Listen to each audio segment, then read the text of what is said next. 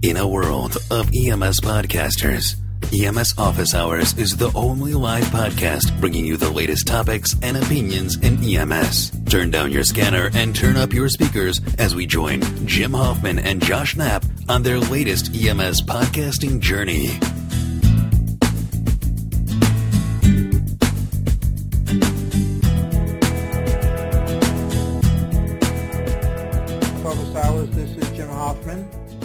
Josh Knapp. and we also have uh, Dave Brennan Brenner on the with us as well. Hi, Dave. Hi, everybody. Um, I don't know what the hell is going on here. to be edited out later. Yeah, I'm looking at I'm looking at messages on Facebook here. Where? What? On your? Hi, Uh, Tina is in the chat. Hello. I see that. Yeah. Anyway, well, um, I want to mention before we get too much into some of the stuff we are, will end up talking about today is that we are being sponsored by EMS Manager. Go check them out. It's at emsmanager.net. Get yourself a free customized trial of their easy-to-use EMS employee scheduling and management software. And I will, of course, talk a little bit about them uh, a little more in depth later on in the show. Don't forget to follow us on Twitter. We are at EMS Safe for the main show, or you can also follow Josh on Twitter as well. He's at Watanu at Twitter.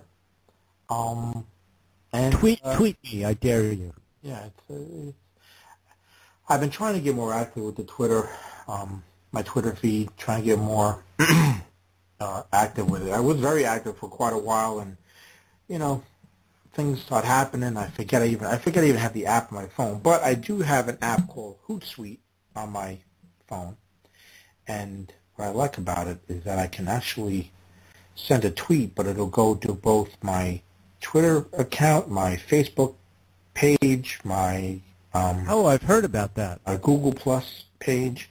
So anywhere that you follow us on EMS Office Hours, any one of those um, pages or whatever, any one of the Twitter or EMS Office Hours on Facebook or on Google, um, when I So now we can catch your senseless ideas in three different formats. thank you, and Thank- the ideas are relentless and many. Yes. They do not, relentless as they do not stop. They don't stop. Yeah, it's funny. Uh, I send out emails. You know, uh, something like our patient complaints. Well, you know, it's funny. You know, I talk about. I I told you guys before. I send out. I send the emails to my mailing list and whatnot, and you know, sometimes I get an idea about something to send out to them, and I kind of just, you know, I kind of rush the email out because I have the idea in my head and I rush it out and and get it out to them because I want. I got it fresh in my mind and stuff. And of course, when you do that, you know, you make a typo. It's not um, Oh my God. exactly correct as you like it to be. And every English major starts to Like you insulted the Pope himself. Oh my God! I start getting emails about how it's it's a junior high level um, uh, uh, you know, Era. error, and and you know if I want to be taken seriously, I need to to have it checked by a professional. I'm like, dude, it's a fucking email.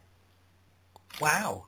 Take it as you know, take it as Well, it is. these are the things, Dave, that you don't really see uh, of the public because you run a one-on-one class, and although I'm sure you've had some dickish students in your time, they never get to that degree. Who are you guys? Wow. wow. The senses are off today. I tell you, it, it, it just I haven't find used any four-letter words yet. Yet. Well, it, it gets it gets frustrating to me because of because of that. I mean, I understand. I actually, you know what? I appreciate the feedback, but I do, of course, always want to improve, and it does sort of remind me. Okay, you know what? I've got this this message I want to get out there, this information I want to get out there, but instead of just putting it down in like a you know a, a little couple little blurbs in the email, let me sit down and craft a more structured message to people. But I try to do it in a conversational manner, so it's never going to be 100% um, as if you look at like a, uh, you know, a, a report or a research paper or something like that.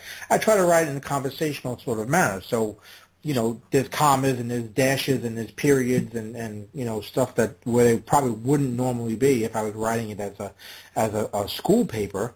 Um, so I hope most people that read it understand that. But I know, but I do know that there are some times that when I jot it down that there are some typos and things like that that even I you know don't catch, and it's part of the.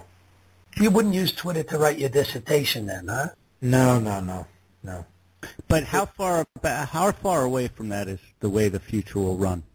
Because I'm told that the younger generation, and I hate to even say that, but it, it really makes me feel old. But I was watching this thing on social media, and most kids today, you know, we're talking about college-age kids, don't even use email anymore. Uh, they they use that for submitting their their papers or getting homework assignments, but the way they communicate is through Twitter. A lot of that. I, it's funny. I went to I went to a comedy show uh, a week or so ago, and they were talking. The comedian was talking about that, and and talked about how like nowadays, you know, you get you get uh, your smartphone, and it's like that is it. It is glued to like you know six inches away from your face, and everything is there. And it's funny. He he made me laugh because one thing he said, which I found was interesting, was he talked about how you know you, you're texting everybody, you're tweeting everybody, things like that. But then when your cell phone rings, now he's like that is almost the equivalent of having an unexpected person show up at your house. your cell phone rings. He's like, "What are you doing calling me on this number? Why don't you just text me or tweet me?" You know, how dare you call me? Don't you understand? I'm not looking to call talk to anybody. I want it to be, you know, I I don't need I don't I don't have to think for phone calls. I've got the thing so I can tweet and and uh, you know go on Facebook and things like that. So here we have a device that I think was originally meant to bring us closer together. I mean, how calls, how much right? more on the go? How much more accessible can you be? It used to be you had to wait till you got to your house and office. Yeah. Or those things that stood on the street called payphones. Oh I don't know if people listening to this still know. They used to put phones that you put money into. Remember, you used to get you used to get the page. You get a page on your on your beeper, right? Right. And then you'd have to find a payphone to call the number that was on the on the, you know, that that you're getting called from on the beeper. Next week on the Oldies show.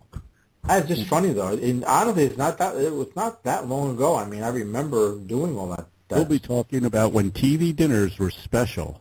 Uh, wow. you had to have special chairs for them and special tables. Yeah, yeah. Well, one thing I want to microwaves. Something I want to I want to, to talk about something that you that uh, Dave was talking about before we started the uh, the show, but um, the other thing I wanted I want to sort of mention was the this post I put up on on Facebook, and I had asked my my my Facebook fans what the heaviest patient was that they've ever had, and I found it interesting because they, uh, you know, I got a, I got a decent amount of comments. Thirty-five people uh, commenting on it, and I mean, there are some heavy patients. I mean, I thought I figured mine was. I have about the 700 pounder or so around there. It's probably the biggest I've ever had. But I mean, people are in talking about 1,375 pounds, 1,500 pounds. I'm like, what? 1,500 pounds. Broke the bariatric lift on the truck. Yeah, wow. they're legendary. That's got to be. I mean, I, I don't know. It's it's. The bariatric stretch is not spec for fifteen hundred pounds. No, I'm. I'm not sure what they are. What, do you have any idea what the max is on those on those stretchers and the lifts that they have on these trucks? They usually put them. I know that on our standard uh, uh, Stryker uh, or Ferno, whatever, whichever brand it is, but they they have it's 650 for the standard. Uh, so I know. So I think that yeah. the bariatric is like nine fifty. I'm going to guess. Hmm. You know. Hmm. I'm, I'm sorry, I don't know. And I here's have... the thing: we had a woman. She was 500 pounds recently. I think this is sort of how Jim and I got into this conversation because I text to either texted him or called him or something like that and bitched about it. But uh, she barely fit on the um, on the uh, Barry stretcher. Uh-huh.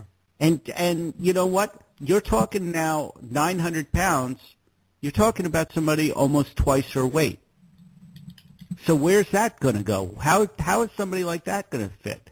And I remember when I was rolling out my wrench at EMS today that they had this product out there that had these webbing that incorporated your seatbelts into the webbing so it could literally pull their body fat up and Uh-huh. into like a cylinder To make so them narrower? Get them narrower, yes, so you could get them on the stretcher. There's a couple devices around. out there like that. I know there's a, um, I forget, it's Bear or something. It's called Right, Bariatric right, right. or whatever. Right. Um, I actually had a discussion with with him one of the one one one of the EMS conferences, and I did a podcast from the conference, and he was one of the guests, and we talked about um, you know bariatric patients and how his device helps, and um, you know. Uh, uh, there's, there's, there's a few other ones out there. You see, they have the stuff now too, where you can put almost like a uh, um, uh, air lift under the patient to lift them up. You put it under the patient, uninflated, and then you inflate it and they lift. How do you get it under the patient? I mean, guess, I guess you got to roll it under there like you would a blanket, or you know, roll them to one side, roll them you know, to the I, side. I shudder at the thought of that because some of these patients haven't been rolled in a long time. yeah, you know, you know, some people get get an attitude of, well, you know, if they got that big, you know, that's that's their problem. You know, I, I, I what what I started to think about when I started seeing a lot of, a lot of these responses though is is how as providers we tend to when you get a patient that big, right? One of the, you start you start focusing on, um, you know, oh my God, how are we going to get him out of the house? How are we getting him into the ambulance? You know, and you you just, you often lose sight of the reason why you're there, and it could be because of chest pain or difficulty breathing or things like that. And you've got other challenges that are, you're faced with that seem to kind of get, you know, kicked to the wayside because all you're thinking about is we got to get this guy out of the house, this girl out of the house, and we got to cut holes in walls, or um, you know, remove banisters on staircases, and get engine companies and all that stuff there. Um, and then the patient care sort of, you know, goes out the window because you're focused on that. Um, and I, I- just wonder, like, you know, if if EMS agencies should should have like a, a a policy in place for these patients, you know, on who to call, you know, what what what resources you should you know activate right away, um, what sort of interventions you should be concerned with, you know, initially, you know, understanding that you know a lot of these patients that are big, it's hard to get you know EKG tracings on them, it's hard to get intravenous access on them, um, and sort of like a side type protocol. Well, and even even if you can, there, and I think Dave could speak better to this. Their actual EKG uh, uh, uh, tracings will change because Yeah. of the amount of uh, fat that they have and what it does to their uh, circulatory and uh, uh, um, respiratory system. Oh yeah. Yeah, So, Dave, do uh, you go over any of that in your classes? Like when you Yeah. get a bariatric patient, like where That's you why I put the brought lead someplace? You put the lead someplace different for them, or Well, you know, there's there's not a lot of studies on them because there aren't that you know there aren't that many. But but here's here's what we know. We know that people who have more resistance before you get, you know, as, you move away from the heart, it diminishes the size of the uh, EKG tracing. Tracing. So the, if you've ever heard of like a pulmonary pattern EKG, it's all small. It looks small. It looks like uh, like a cardiac tamponade EKG. It's all small waves, okay, and uh, that's that's what happens. It, it gets smaller. Um, we, the validity of all of it it becomes hard. I mean, you, you got to take it um, from where it comes. I I just I tell people that when the, when that when that's the case, you have to document, you know, the patient's weight with it, and the reverse is also true. Um, a person who's, who has a scaphoid chest or um, has had a mastectomy, uh huh. the waves will be huge because you're closer to the uh, you're closer to the heart. Yeah. There's less resistance. So, uh, yeah, Well, I I've, think that, go ahead, Josh. I've always maintained, and you know, it's it's funny because you have talks with family and your uh, or at family gatherings or friends, and they ask you about your job, and they ask you about you know, oh, what was the most exciting or dangerous or whatever. Fill in the uh, fill in the descriptor there, but. You know, one of the things that I say is, uh, it comes around. They say, "What's the heaviest person?" And I say, you know, it's um, the problem with heavy people isn't necessarily just their weight. You know, when you put on that much weight or when you're in poor health, you know, uh, look, we all know that it increases your chances to have a medical emergency. I mean, that's a given. Uh, you know, uh, weight gain is is um, is not conducive to longevity. Never has been. The other aspect, the other factor that I that I always get on them and I say, you know, works against you is the size you are. It's harder to get an IV. It's harder to get intubation. The drugs that you give might not, you know, do uh, be as effective as potent because of you know the the amount of weight you have changes, you know, the loading dose, things like that. So all of these aspects and factors that people who are think they're just battling the bulge are really bat- battling the odds, you know, in a greater sense. And and when they fall, while there may be a layer of protection, or when they're in a car crash and their hands come out in front of them, if, if they're not restrained, and some of them are not restrained because the seatbelts don't fit them. If you go into the dashboard, you know, you've got that one half MV squared. They got a mm. lot of M. No, I'm, I'm not. I'm not kidding. It's very and if, true. And a lot of weight there. And if you fall, you don't even have to fall. If you step off, if you step off the curb, if you go down a step, if you miss two steps, um, the your amount bones, of weight. Your bones aren't designed right. to support a 1,200 pound person or even a 700 pound person, and they break. You know, it it it, it, it affects trauma, it affects medical, and of course then our interventions, as you said, you know. Yeah, how we can, what we can do when we do that, and it's, you know, I mean, who has it in this field? Unless you work in, you know, a, a flat desert with only single-family residents or one-story buildings, you know, anywhere around, we've all had to climb stairs. We've all had to carry patients downstairs, and and who doesn't get up a couple, even a couple of flights? Hell, I've gotten into the first floor apartment with four four steps between me and the street, and I get there and they're a, a largely obese patient, and I just sigh. I just go, why? You know, what are you doing? And and and it's kind of and it just aggravates me. Is another pissing point that I'll I'll say right here is that I had a a woman who was a diabetic and she paid no attention. She was actually that sort of that voluminous, um, uh, hyperlipid. You know, it wasn't even muscular fat. She was just bulging out of every area that she could. Um, and she was a diabetic, took no care of herself, uh, fell into uh, a hypoglycemic state, and uh, we couldn't get an IV in order to give her glucose. We had to give her some glucagon, which, as everybody knows, takes longer.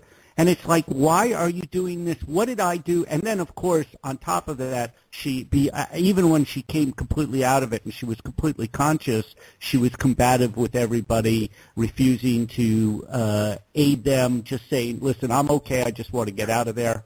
And I'm like, "But you brought this upon yourself, and now you're forcing yourself on me. Why do you do this?"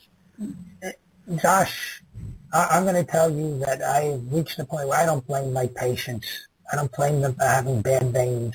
I don't blame them for having diabetes. I recognize the cause and effect. I mean, the other side of me is a health educator, you know. Uh, how about your smoking patients? You know, everybody has risk factors. How about people on donor cycles? I mean, motorcycles. No, I meant donor cycles.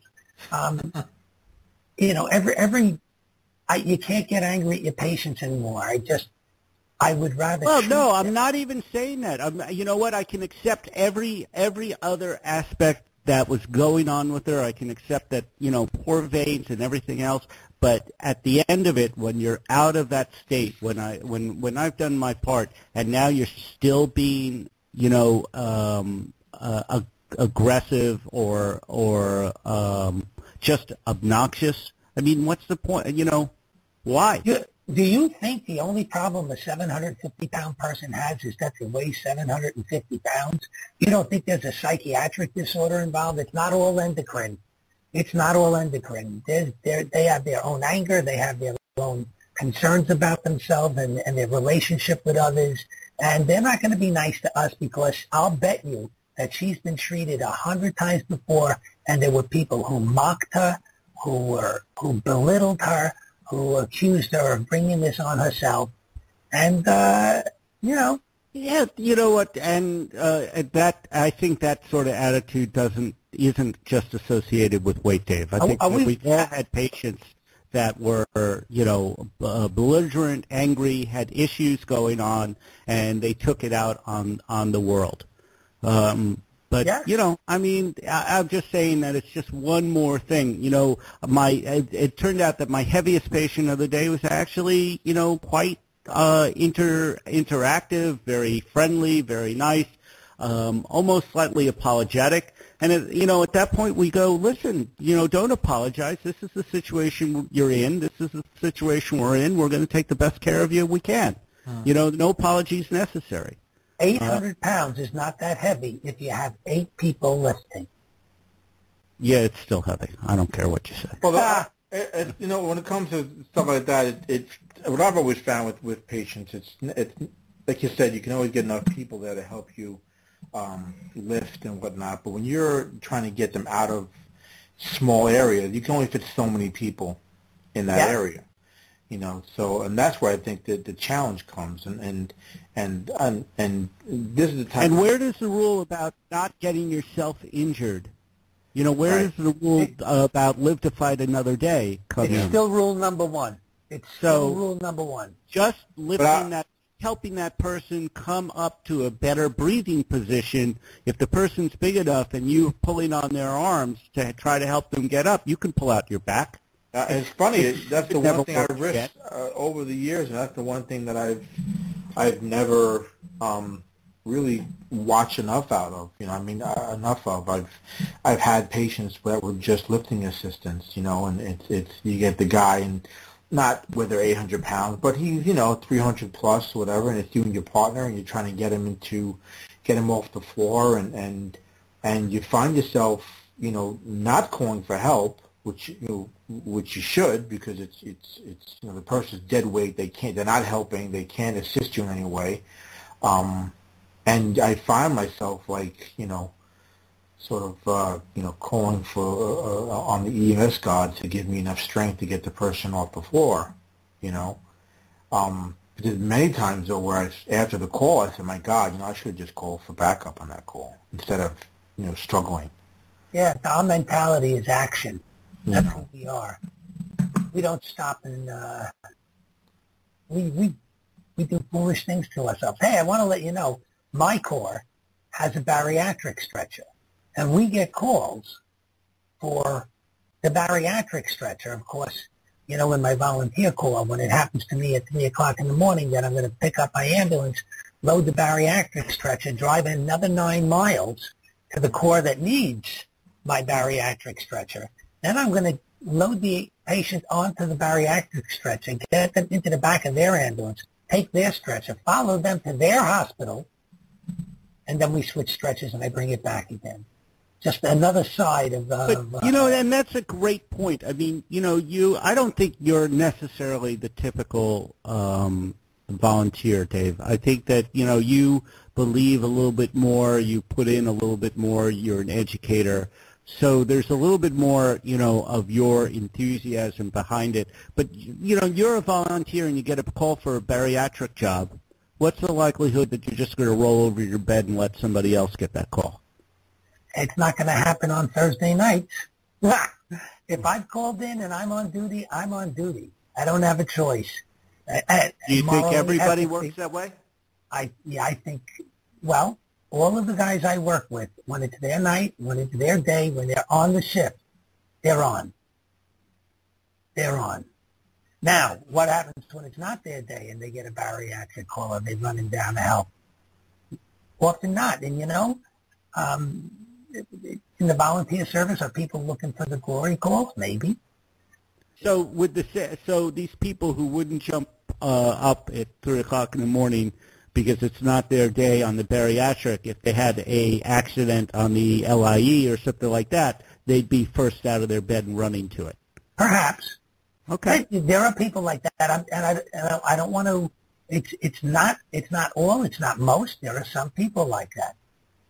But Hey, it just goes he- further to. Go ahead. even even you even the paid folk, you know. I mean, I when I did my rotations in the city, and and there was a gun to the chest, it was like flies around poop.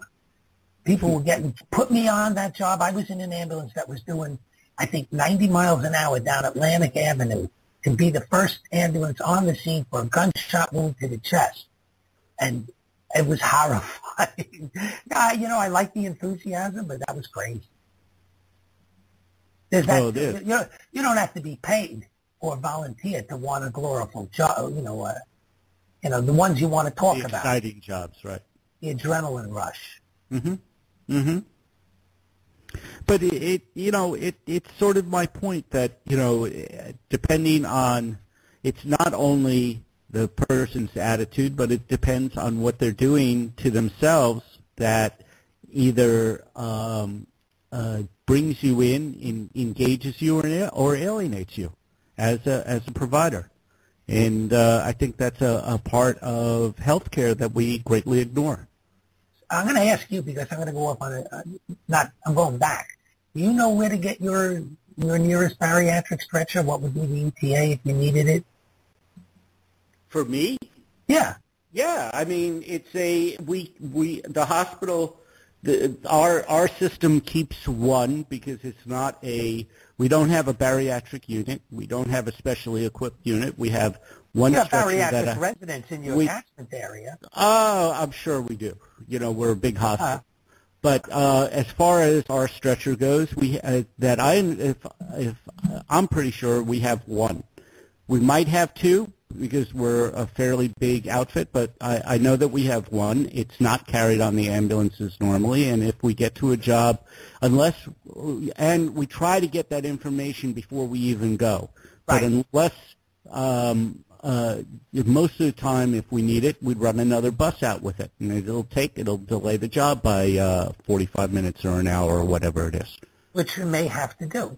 Which And then I, what do you do? I had like last- I said, you, but then, like I said, guys, it, that's when, you know, it, it, it's the entire call revolves around getting the patient out and not what's medically going on with the patient. So it's like you got a, a 45 minute wait, let's say, for that that uh, that specialized Well- ambulance or stretcher to get there. And it's not entirely fair, Jim, because I'm talking about transport, whereas when we were talking about 911, Yes.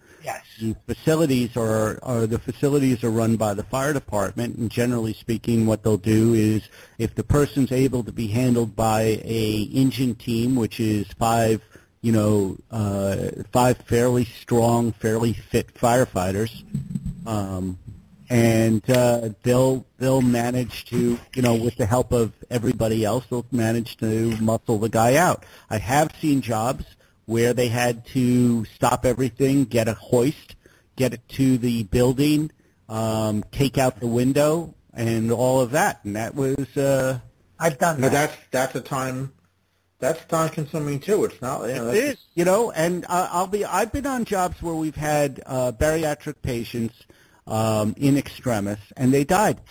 They, simply because we just couldn't get, you know, Well, think about the ones that the the ones that you get that are sitting in a chair, and it's really pretty much a uh, it's a, you know it's more of a transport than anything else. But in order to get them out, you've got to lay them flat, you know. And they hate it. oh my God, they said they're going to die because you're laying them flat on you know, on the on the on the ground to get them out of there. So, Josh, we had a person who we uh, we we did a ROSC. We got a ROSC. They were in cardiac arrest on the second floor of their house, 400 pounds, and uh, trying to get out. You know, we put them on a board, and I said, I'm not going to be at the bottom of this board, and I'm not going to be at the top because going down the steps, there was only room for one person to hold the bottom, one person to hold the top, and I called the tower ladder, which, by the way, they loved. Only 400 people showed up to drive the tower ladder, and Right. uh, and we we went out the window of the second story and put them on the uh, on the cherry picker, and it, it was a very efficient way of doing it. Now that's not the sixth floor of a walk up, uh, or you can't get the person out the door, or, But it, whatever. at that point, it doesn't matter, does it? At that point, it doesn't matter. You can't move them to the door and to the normal egress. They have to go out part of the building that was never meant for you to enter and exit. so absolutely. You know, And so it doesn't it was matter. a window. Right. It was just a window. Right. Right.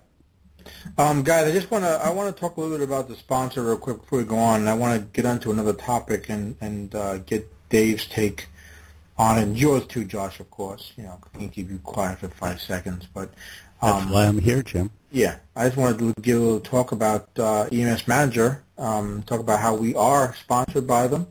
Um, they have been consistently helping EMS agencies save time and energy with their innovative web-based software for staff scheduling and management.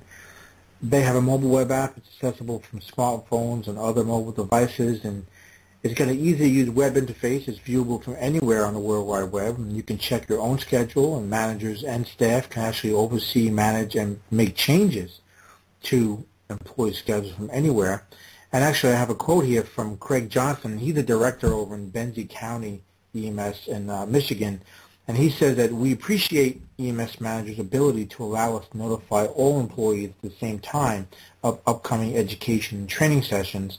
And the mobile web app allows us to fill shifts, approve time off, and approve or deny trades all from the palm of our hands.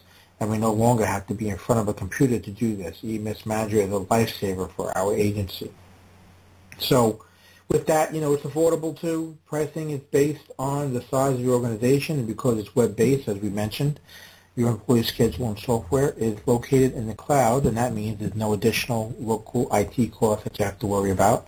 And there's always free training, free tech support, and free system software updates. So if you want this for your system, check it out. It's free, customizable, and it's a nice little trial. Get it over at EMS Manager. It's at emsmanager.net. And once again, I want to thank EMS Manager for sponsoring EMS Office Hours and other shows from the ProMed Network. EMS Manager is proud to support EMS providers and managers through this sponsorship and the support of what we do.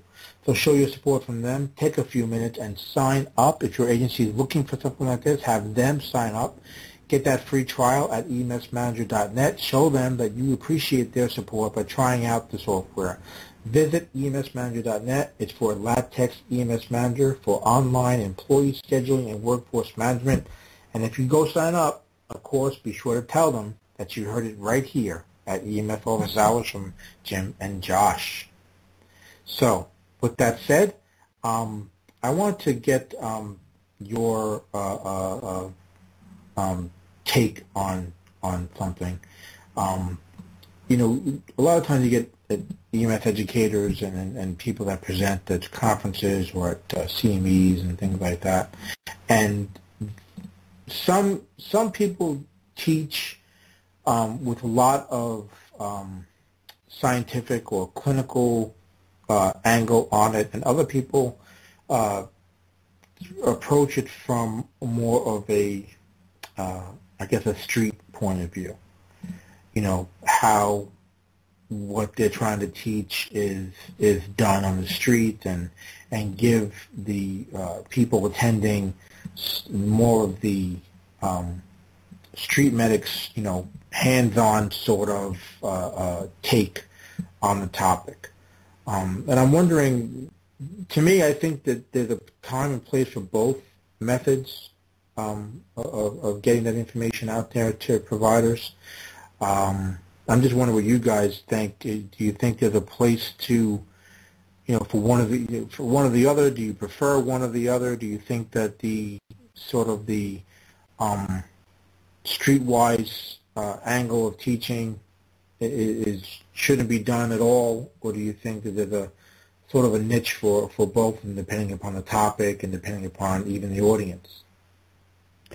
Uh, well, you know, it's kind of funny because I, I wanted to talk about training tonight. Um, it's a You're it's luck. a little bit it's a little bit of a hot spot for me um, because I think that we so often, like so many jobs in EMS, we pick the people that uh, because it's a job. I mean, it's rel- it's rare that you can just get into it on your own. You usually have to get started somewhere, you know, within an organization. Yeah. Yeah. And uh, you know, so then it's a special. You know, you're off the bus. It's a it's it's considered a, a, a special assignment type thing, and uh, so often we don't get the most qualified people. And even if they're qualified, as far as having the paper behind them, they don't have the skill set necessary to deliver content. And it really, uh, it really freaking annoys me um, because you know we we all suffer because of it. All so, through school. Uh, yeah.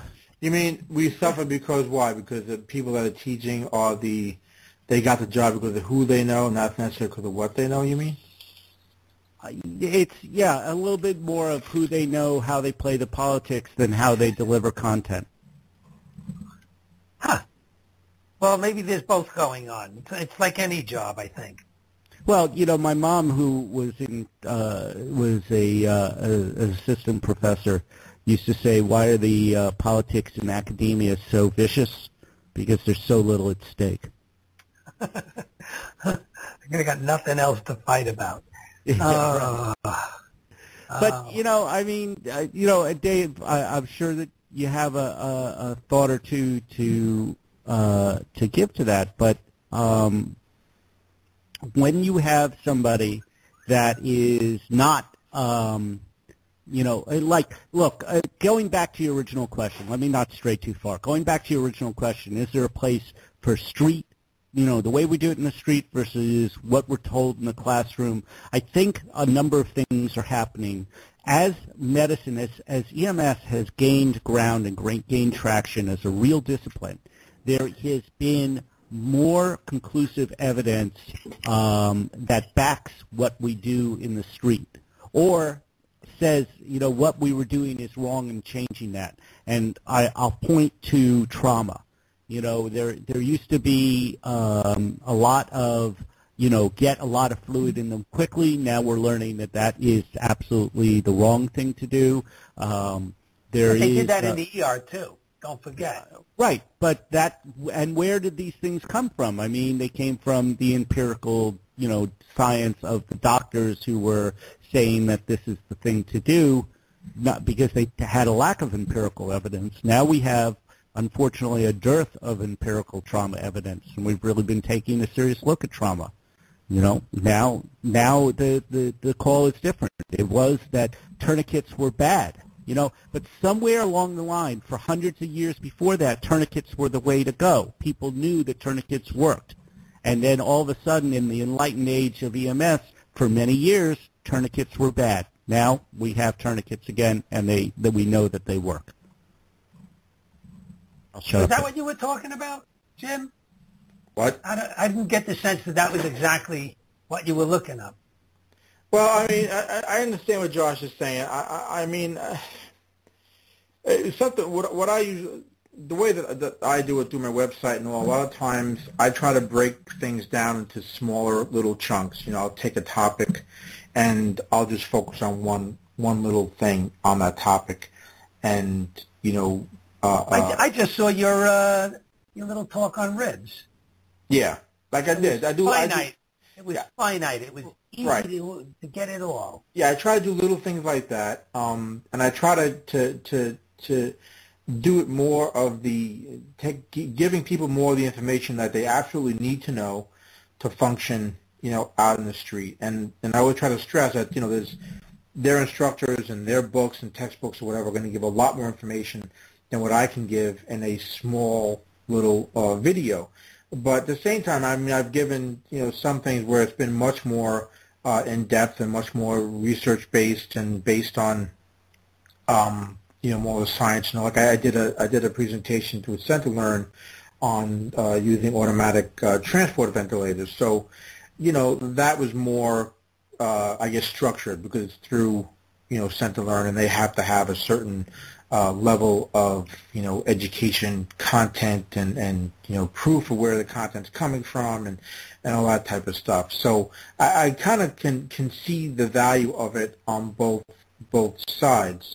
Um, but I'm wondering if you think there are certain topics where you shouldn't do that, where you, where it's not that beneficial to veer away from the um, more structured, you know, teaching modalities you know what I mean? Um, and you know, and, and kind of fo- and keeping the certain content with that structure and not breaking away from it because it's just going to either confuse students or confuse people who are new to the content?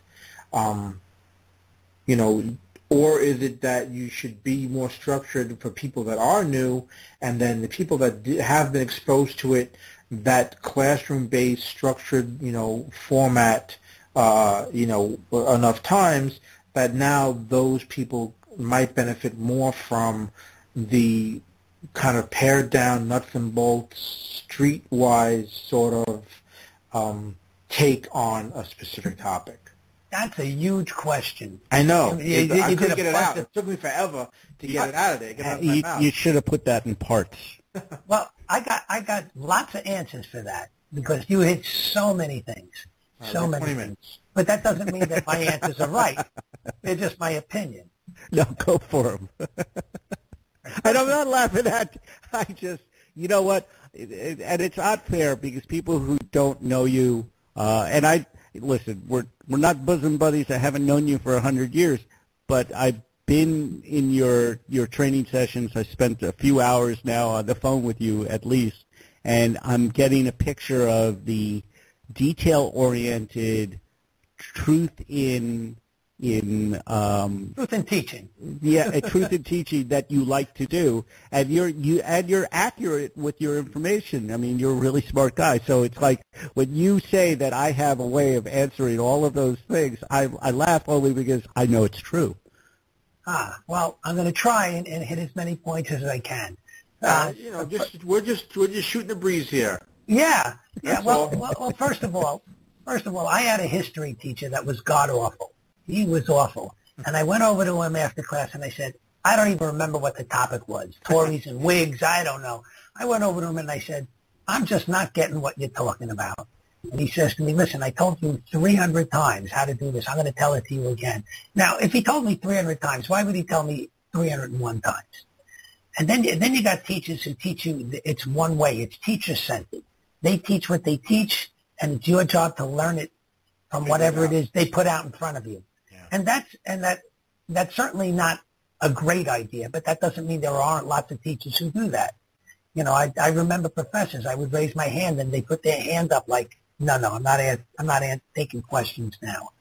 But but the, the true job of the true educational professional is to make it student directed. The student needs to learn this, and and we recognize that we have to do almost anything we can to do it. Having said that, I believe there is a tremendous place for science in this, for things to be accurate, for people to understand what they need to do. I think I think the more that you know, what, so so let me ask you: Would you want a paramedic class that taught you simply how to do the things you needed to do, ripped out the protocols, and said, memorize this, and this is what you got, and then and then if somebody steps outside the box as a patient, we're doomed. We need people who think. We need people who know principles, not just not just behaviors, not just actions, not a not a textbook uh, or or a cookie cutter approach. I hate using that phrase.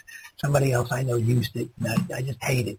But um, but I, I think it's important. I well, you know, Josh, and, and I'm not going to put you on the spot, Josh. You know, in the class that I was teaching, that 12 week class that you were in, I I I always referenced the science behind it. I always told you where I learned it, uh, whether it came from a, um, a, an anatomy book or a, an electrophysiology book, and I tried to make it relevant. It wasn't just about squiggly lines. If it if it didn't affect what you were going to do in the field, and actually the stuff I was doing, what, what I was hoping to bring to your attention is is if we always do what's simply in our protocols, we're going to kill a bunch of people. Right, right. Because one size doesn't fit all. It doesn't. And It doesn't. and one of the things that you know I, I sort of would love to highlight, and which I will right now, is the aspect that I think that when you have somebody who understands uh, the di- the depth of a subject, you don't get those uh, singular answers. Well, this is the way it is. Uh, I think when you get somebody who just either on the surface understands the subject or just understands what they're supposed to regurgitate to you, then you get those, you know, when you ask them about it, when you ask them about something as a student, you get the same answer then and again and again and again. What I've always found and what, you know, scores for me personally and gets me good reviews as an instructor is that first of all, I generally I try not to teach something that I'm not infused with myself. So I have an interest, I have a depth of the subject. And the second part is is if somebody goes and asks me about something and either uh, I don't know it or I don't understand it or I don't have the, the question I don't have the answer, say, look, I'll get back to you. I'm never afraid. I have no um, I have no ego when it comes to this. I'm I'm there as you know trying to enlighten, trying to deliver a new subject. But if I don't know it, if I don't know an aspect of it, I'll get back to you. That's but good the, teaching. The last part of this is that if you go and ask me something, and I've just lectured on that subject, then I have at least a clue that whatever I used to deliver that information to you didn't work, didn't get through. So it, be, it behooves me to use a different method, to, a call that different example. And there you go. We call that feedback. But, but, but, that's professional teaching, right? It I mean, that's prof- Now, do we get that in EMS? Are are our teachers always professional? Do they have this structure and information and and and education behind them? what profession is always professional? What Astronauts. No, I mean, no, I don't think so. Uh, okay, all right, not always. Maybe I shouldn't have used. Uh, I, I, I, I, well, what do you think? Mostly, mostly, do you think the uh, EMS instructors? Well, you know, I, I want to go back just a little ways. I don't know. That's going to get me in trouble if All right, I was, I was there. I was there back in the uh, the late '80s um, when New York State made their first certifying, credentialing moves towards having people teach. All right. When they first made CLIs and CICs, I was there.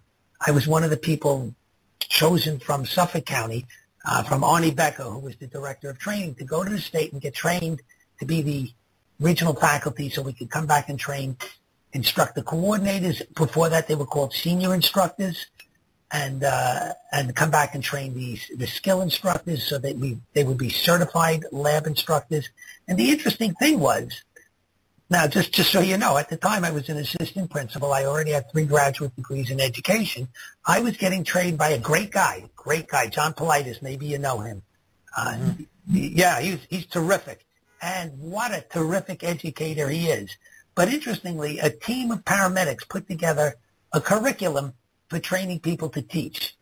And uh, I, I doubt very much that their background was in education. They had done some really good things. And uh, I, I fortunately was one of two people from Suffolk County, and the other guy was an assistant principal also. And we both went there, and we both came back to the county and started doing the training. But up until then, um, I, I don't know how they decided who was going to teach. Some of the people were knowledgeable because I, by that time, I had already been in EMS for 10 years. Uh, my instructor, who they told me was a great guy, he didn't know much. I'm not going to name anybody. Um, he had a team of people that were, went from skillful teaching skills to um, the people I wouldn't trust to put a Band-Aid on me. Uh, and and, uh, and, um, and when we took our skill exam back in those days, when we took the skill exam for EMT, we took it as a group. There were five of us working on one patient, and the patient went into cardiac arrest. We put him back down. We started doing CPR. He woke up. He broke his arm. You know, it was it was kitchen sink. We had to do everything, and and I don't even know how they could possibly evaluate any one person. One of the guys in my group, again without mentioning names, wasn't sober. Was so not nearly sober um, that all we could have this guy do was lift and put down. Uh, he did no assessment. He didn't, you know, nothing. And he passed. He passed. He passed with everybody else. So the educational standards weren't very good. I think they're getting better. I think uh, you have organizations like NAEMSE now, which is trying to get in and uh, set up instructor certificates. I probably mentioned that. Right. Yes. Yep. And uh, I, th- I think that's good. And I think education, just like uh, medicine, there's science to education. It's not just, you know, some people are just. There's a real science to education. There Adults is. learn differently than children. Yep, absolutely. And they actually have a different name for it. Not teach, teaching adults is not pedagogy. Pedagogy is like pediatrics. That's what the peda in pedagogy is about. That's a big word. That is- pedagogy. Yeah, it's like pedophile. I'm gonna have Peda refers to children, you know. So that up. and Put it in pedagogy. Yeah. Get out of here. Yeah. blog notes. But What what's it called when you teach adults? What's the science of teaching adults? adult he? Adultology. That's right. Yes, it starts with an A. No. Okay. Jerry? Jerry? Do I get a Jerry? Uh, no, andragogy. But, but but in general, good teaching good teaching is good teaching. But there's a science. The, the, the point is, is that there's a science behind uh, good teaching. There's a science behind uh, information delivery, and I think that we're still, you know, again, we we tend to be the the bastard redheads, shoeless step, stepchildren of just about everything that we do, and it really is infuriating when you have people who have been uh, who've taken a, a, a few classes, maybe even taken a train-the-trainer class here and there, um, and they just are well known within the system. They become the instructors because they don't want to work the bus anymore, and it's completely inappropriate, and everybody loses. So, Jim, when somebody said to you, uh, "That's not the way we do it on the street," is that what you're talking about? No, Something- not, no, not necessarily. I, I, you know, I don't know. I, I, I guess where I'm coming from with this is that I guess that's that's one way to put it. I mean, because you you you're getting information out there, and it's almost as if if you're not scientific enough, you're going to get people coming back at you and say, well, you know, that's not really true. X, Y, Z. You know, I, I, I if you look at the research from this person or that person, or, or you know, and they try to kind of you know one up you on what you're delivering. Yeah. Or, or you get the people who come to you and say, like you said, well, that's just too much information. We're never going to use that in, industry. You know, that's really just too much information. It's not really useful. Um, that's not the way it gets done in, in EMS. You know, Does that happen in med school? Do the doctors ever say, "Hey, that's too much information"? Yeah. maybe in the head. Yeah, but wait, you know, I mean, on defense of what Jim is saying, that there's an aspect that you're you're drinking. You know, first of all, it's the structure of what we're doing, um, and within even medicine, you know, there's an aspect of you know this is good to know, and then that's critical to know, and this stuff that's critical Absolutely. to know. You know, so you know, there are there tends to be a because our classroom time is so short in getting the certificate and and or getting the degree, there tends to be a lot more absolutely you need to know. And so, you know, it it lowers your ability to teach things that are nice to know as well. So, like, like, have you ever had to recite the Krebs cycle to your patients so that they would be all right? Exactly. yeah, that, that's a, that probably is a nice to know. It's foundational. So Wait, I have a, uh, you know, and I fess ignorance in this. Um, if you are a ALS instructor, ACLS instructor, do you have to be an ACLS provider? No. if if you are the person running the course, you have to be an ACLS Can you provider. teach an ACLS class without being a paramedic I- or a I nurse or a think- doctor? Um, wait, wait a minute, wait a minute. If you take the AC, so maybe what you're asking me is, can an EMT take an ACLS class? Okay, let's get to brass tacks. Yes. Can they, not can they take it, can they teach it? You know, they might be able to. Yeah, they, they they are. They are I- able to do uh, it. they are. Yeah, I, I actually That- that know I somebody who taught an ACLS class, and they were they were in a paramedic. They didn't run it, but they were able to. They weren't the I guess the name that goes on the letterhead of who the course sponsor was and and whatever. Um, but they were able to you know. They right earned right be right. the primary instructor. Yeah. trying hard for the class and all everything. And here's my my point with that: at what point do we require some reality of somebody who's actually run a real life code teaching this? And I understand there's a difference, you know, as we're staying here between real life and what uh, and and classroom experience. but I think that that experience helps bring sort of a real touch to the stuff that's being taught within a class. Josh, that's very interesting because to become a skill instructor in New York State, you have to be active on the ambulance. Up until about two or three years ago, to be the person running the class, the, the certified instructor coordinator, you had to be active on the ambulance. They never defined that, and if your if your agency chief signed you off as active because you were on one call in the last three years, then you were active. But they have since then, since that time, said that the person running the EMT or the paramedic class, the certified instructor coordinator, no longer has to be active in the field. I, I suspect some of that has to do with, you know, Is that a detriment or is that a positive? Well, I think that there are some people who I know are not active on the ambulance, and, and losing them from the instructional team would be horrible. Right. But they don't have to be the person running the course. I agree. I agree. In, in But certain but they, they can now be the person running the course. But And at I- the, the same time, if you've never had to start an ID, IV on a real person, how would you even know that diabetics are harder to start IVs on?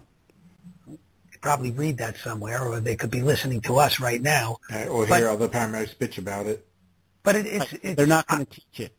I, I think it's a good thing to be able to do the things you're going to teach. Now, having said that, do you think every gymnastics coach has to be able to do all the things that they're teaching in gymnastics, or every dance teacher has to be able to demonstrate every move? Because some of these some of these folks aren't able to do the things, but they do a great job teaching it.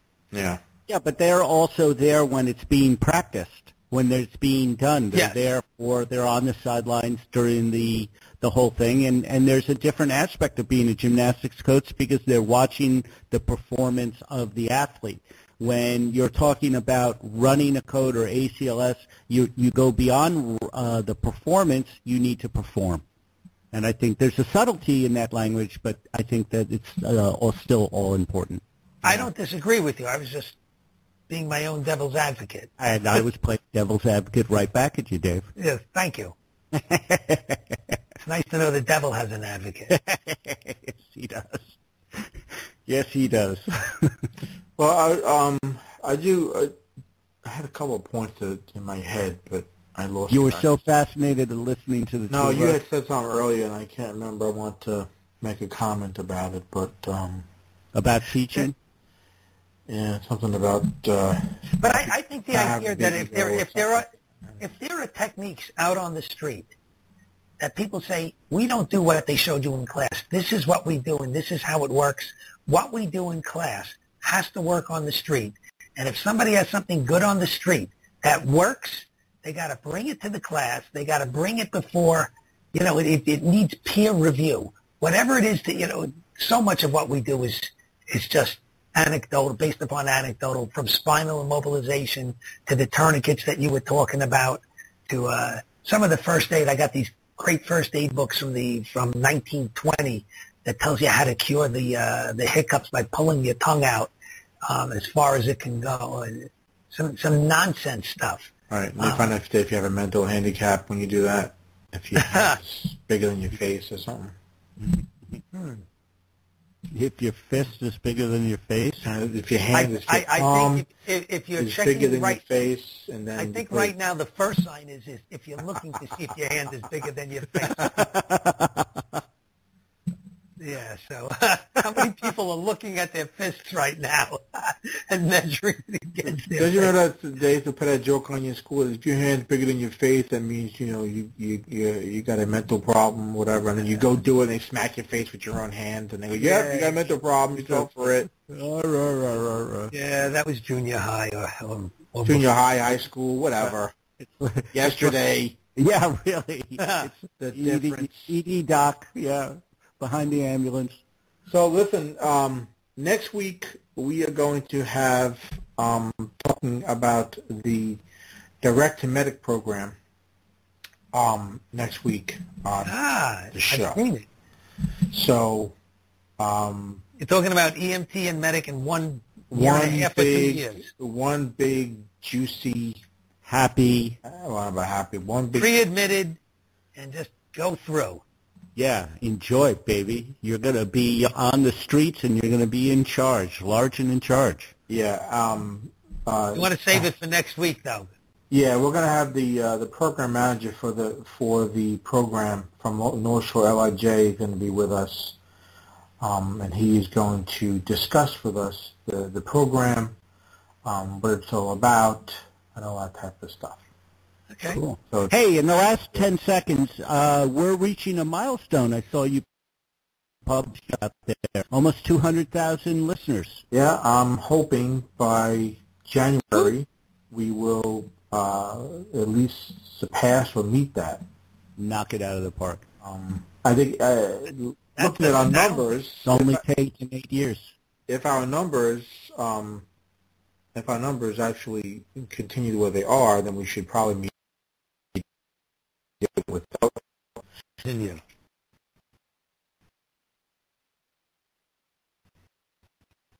Yeah, we just- hello? Hello. oh, man, that's such an... Oh, you yeah, we got you now. We got you now. Yahoo. You, Jim, Jim. Oh, You- Jimmy. Yes. All right, I wasn't sure. I don't know why. I did get a pop up on my on my Skype thing saying that the connection was something, so I might have been. So That might have you got 200,000 and then you were on to like, oh, yeah, and then we lost you. Oh no, I, I was just saying that if our numbers uh, remain the same the way they have been, then we should meet that without any big push. But you know, I want to make sure we get that milestone. So I've been trying to push it out there and getting more people to to uh, listen, come to, to the to the Blog Talk Radio or the podcast on emsofficehours.com and, and uh, listen. What are you offering for the 200,000th person? um, A pat no. on the back and a hearty No. thank you. Actually, you know what? If if I had a way to to track that, then I would definitely, you know, offer something. You know, there's always stuff to give away. But um, We're going to give away a free session in your 12 lead class, Dave. Oh, Hey, I would do that. I would give them. A, I would comp them for the course, yeah, I wish, I wish you had a way. especially To, now. Especially now that you're telling me you can't track it. yeah, I wish I had a way. I wish you had a way to track it. Uh, give away an ice cream code. yeah. All the listeners look under your seat. Right. No, don't do that. Don't do that. We don't know where you're sitting. It could have be a- bad. The other thing I just want to say before we close, I wanted to say, give a, uh, a shout out to uh, Windows, the operating system, and the Windows tablets, family of tablets. I don't know if you've noticed the commercial out there for the Windows tablet. Um, it's an EMT in the back. Yeah, of it's an EMT with a paramedic patch. Well, you know? How do you know it's an EMT? What are you talking about? You They- As far as you know, the patch is exactly like the New York City paramedic patch. Right, right, white right. background, star life, trimmed in red, with a blue EMT. But it's not that you can't say that. Anyway, I think I think they did a good job representing, um, you know, the. Well, she was plain spoken. She was well spoken, Yes. plain spoken, practical. Everything was great. You're right. I'm I'm pissing on the details. You know the the you know. I just thought it was you know checking the, the, the checking out the you know the putting the bag in the back of the truck and there was a longboard on the bench, um, you know with head blocks on it and whatever and I don't know to me it was you know it, it's it's I think a good representation. It wasn't just some you know uh, uh, crazy thing of just having somebody in a uniform sitting there. You know what I mean? So Like Cisco, my ambulance talks to me yeah, yeah, yeah. with no markings on it.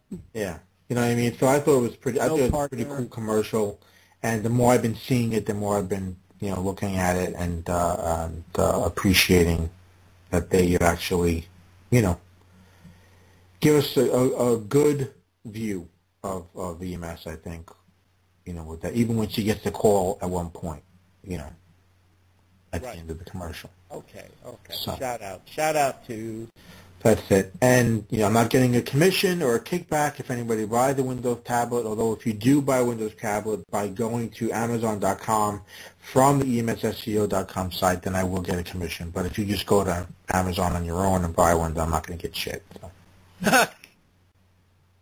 just okay saying. then. Just saying. Right. You know.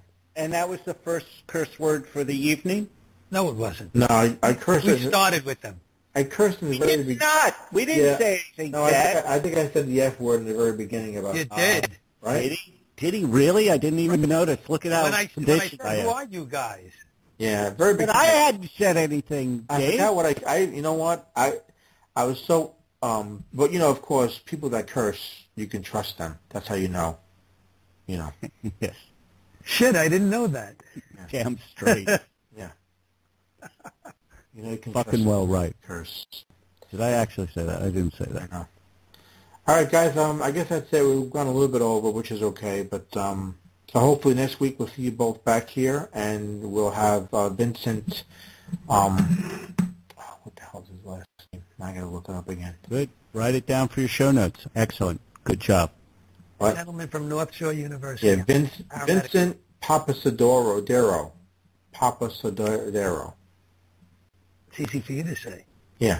Well, I've been staring at it. I- He's at looking Learn forward- EMT, learnemt.org. So if anyone's listening and you're going to join us next week, you can go to that website, take a look at the program, uh, maybe send me some questions about it. If you want, I can present them to Vincent during the show, or you can call in during the show or chat with us live and ask the questions live during the show. So again, he's at learnemt.org.